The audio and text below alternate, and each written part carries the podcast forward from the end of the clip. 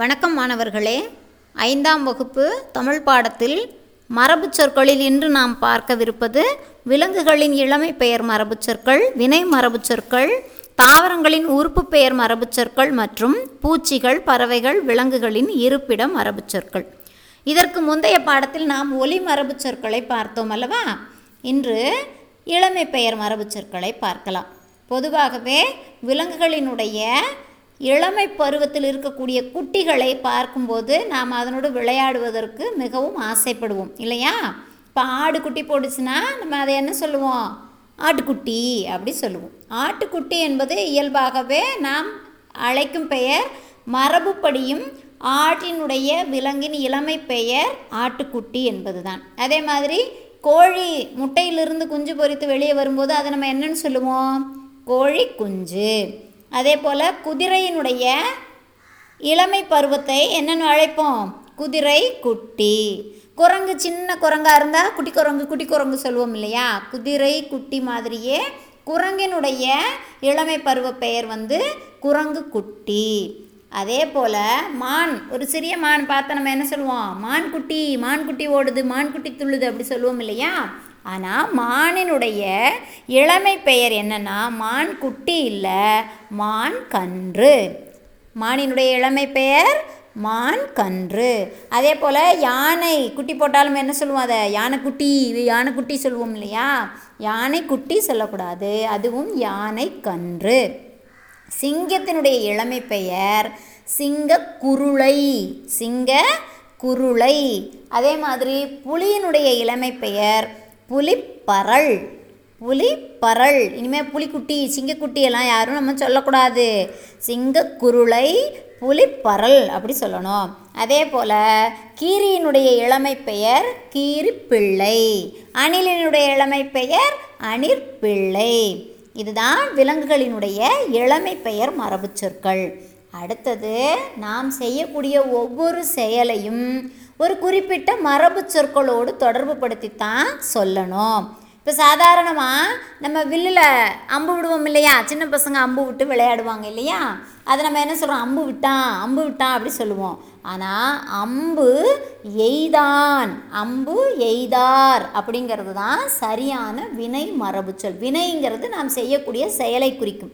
வினை மரபு சொல்லின்படி அம்பு விடுதல்ங்கிறது தவறு, அம்பு எய்தார் அப்படிங்கிறது தான் சரியான வினை மரபு சொல்.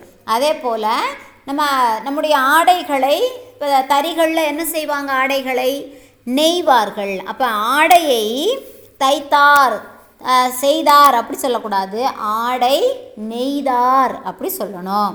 அடுத்தது சாதாரணமாகவே செடிகளில் பூக்கள் பூத்திருக்கும் போது நம்ம அதை என்ன செய்வோம்? பூவை பிடுங்கிட்டு வந்துட்டோம் அப்படி சொல்லுவோம் இல்லையா? பூவை பிடுங்கினான்னு சொல்லக்கூடாது, பூ பறித்தாள் அப்படிங்கிறது தான் சரியான வினைமரபு. இப்போ நமக்கு திடீர்னு உடம்பு முடியாமல் போயிடுச்சு, ஒரு காய்ச்சலே வந்துருச்சுன்னா நம்ம என்ன செய்வோம்? மருத்துவர்கிட்ட போவோம், அவர் மாத்திரைகள் கொடுப்பாரு, மாத்திரையை சாப்பிடுவோம். மாத்திரை சாப்பிடுவோம்னு சொல்லக்கூடாது, மாத்திரை விழுங்கினான் அப்படி சொல்லணும். அவன் மாத்திரை சாப்பிட்டான் அப்படி சொல்லக்கூடாது, மாத்திரை விழுங்கினான் அப்படின்னு சொல்லணும். சாதாரணமாகவே நம்ம ரொம்ப தாகம் எடுத்தால் என்ன குடிப்போம்? தண்ணீர் குடிப்போம் இல்லையா? தண்ணீர் எப்படி என்ன செய்தான்னு சொல்லுவோம்? குடித்தான். அது இயல்பாகவே நம்ம சாதாரணமாக சொல்லும் போதே தண்ணீர் குடித்தான்னு தான் சொல்லுவோம். ஆனால் சோறு, சோறுனாலே டக்குன்னு என்ன சொல்லுவோம்? சாப்பிட்டான், சாப்பிட்டியா, சாப்பிட்டியா, நீ சாப்பிட்டியா, நான் சாப்பிட்டேன் அப்படி தானேப்பா சொல்லுவோம். ஆனால் சோறு சாப்பிட்டேன், சாப்பிட்டான் அப்படி சொல்லக்கூடாது, சோறு உண்டான் அப்படி சொல்லணும். அதே போல் கூடை பின்னினார் சொல்லக்கூடாது, கூடை முடைந்தார் அப்படி சொல்லணும். இப்போ கட்டடங்களை கட்டி சுவர்களே கட்டுறாங்க இல்லையா? சுவற்றை கட்டினான்னு சொல்லக்கூடாதான், சுவர் எழுப்பினார் அப்படி சொல்லணும். நமக்கு தின்பண்டங்கள்லேயே மிகவும் பிடித்தமானது முறுக்கு, முறுக்கு தின்றாள் அப்படி சொல்லணுமா. அதே போல் பால், நமக்கு மிகவும் பிடித்தமான பானம் இல்லையா? பால் குடித்தார்னு சொல்லக்கூடாது, பால் பருகினான் அப்படி சொல்லணும். அடுத்தது தாவரங்களினுடைய உறுப்பு பெயர் மரபு சொற்கள். சாதாரணமாக நமக்கு தாவரத்தினுடைய உறுப்புன்னொன்னே என்ன ஞாபகம் வரும்? வேர், தண்டு, இலை, கிளை, மலர், கனி, காய், அதுதான் ஞாபகம் வரும் இல்லையா? அந்த இலைகளை நம்ம என்ன மாதிரியான மரபு சொற்கள் பயன்படுத்தி சொல்லணும் அப்படின்னா, மாமரம் மாமரம் இருக்கு இல்லையா, மா, பலா, வாழை, இந்த மூன்று தாவரங்களினுடைய இலை பகுதியை மா இலை, வாழை இலை, பலா இலை அப்படி தான் சொல்லுவாங்க. ஆனால் ஈச்ச மரம், தென்னை மரம், பனை மரம், இந்த மரத்தினுடைய இலைகளை எல்லாம் பனை பனை இலை தென்னை இலைன்னு சொல்ல மாட்டோம், தென்னை ஓலை, பனை ஓலை, ஈச்ச ஓலை அப்படி தான் சொல்லணும். அடுத்தது கம்பு, கம்பு, கேழ்வரகு, சோளம், அதனுடைய அந்த கம்பு பயிர் சோள பயிரெலாம் நம்ம கிராமங்களில் பார்த்துருப்போம். சாதாரண மரங்களினுடைய இலைகள் மாதிரி அது இருக்காது, ஒரு மாதிரி நீள நீளமாக இருக்கும் இல்லையா, அதை வந்து தட்டைன்னு சொல்லுவாங்க. கம்பந்தட்டை, கேழ்வரகு தட்டை, சோளத்தட்டை அப்படி சொல்லுவாங்க. அதே மாதிரி வயலில் நம்ம சாப்பிடக்கூடிய அரிசிக்கு அடிப்படையாக விளைவது எது? நெல். அந்த நெல் நம்ம வயற்பரப்புகளில், நம்ம வீடுகளை சுற்றியும் தெருக்களில் புல் முளைத்து காணப்படுவதை பார்க்குறோம் இல்லையா, அது அந்த திணை.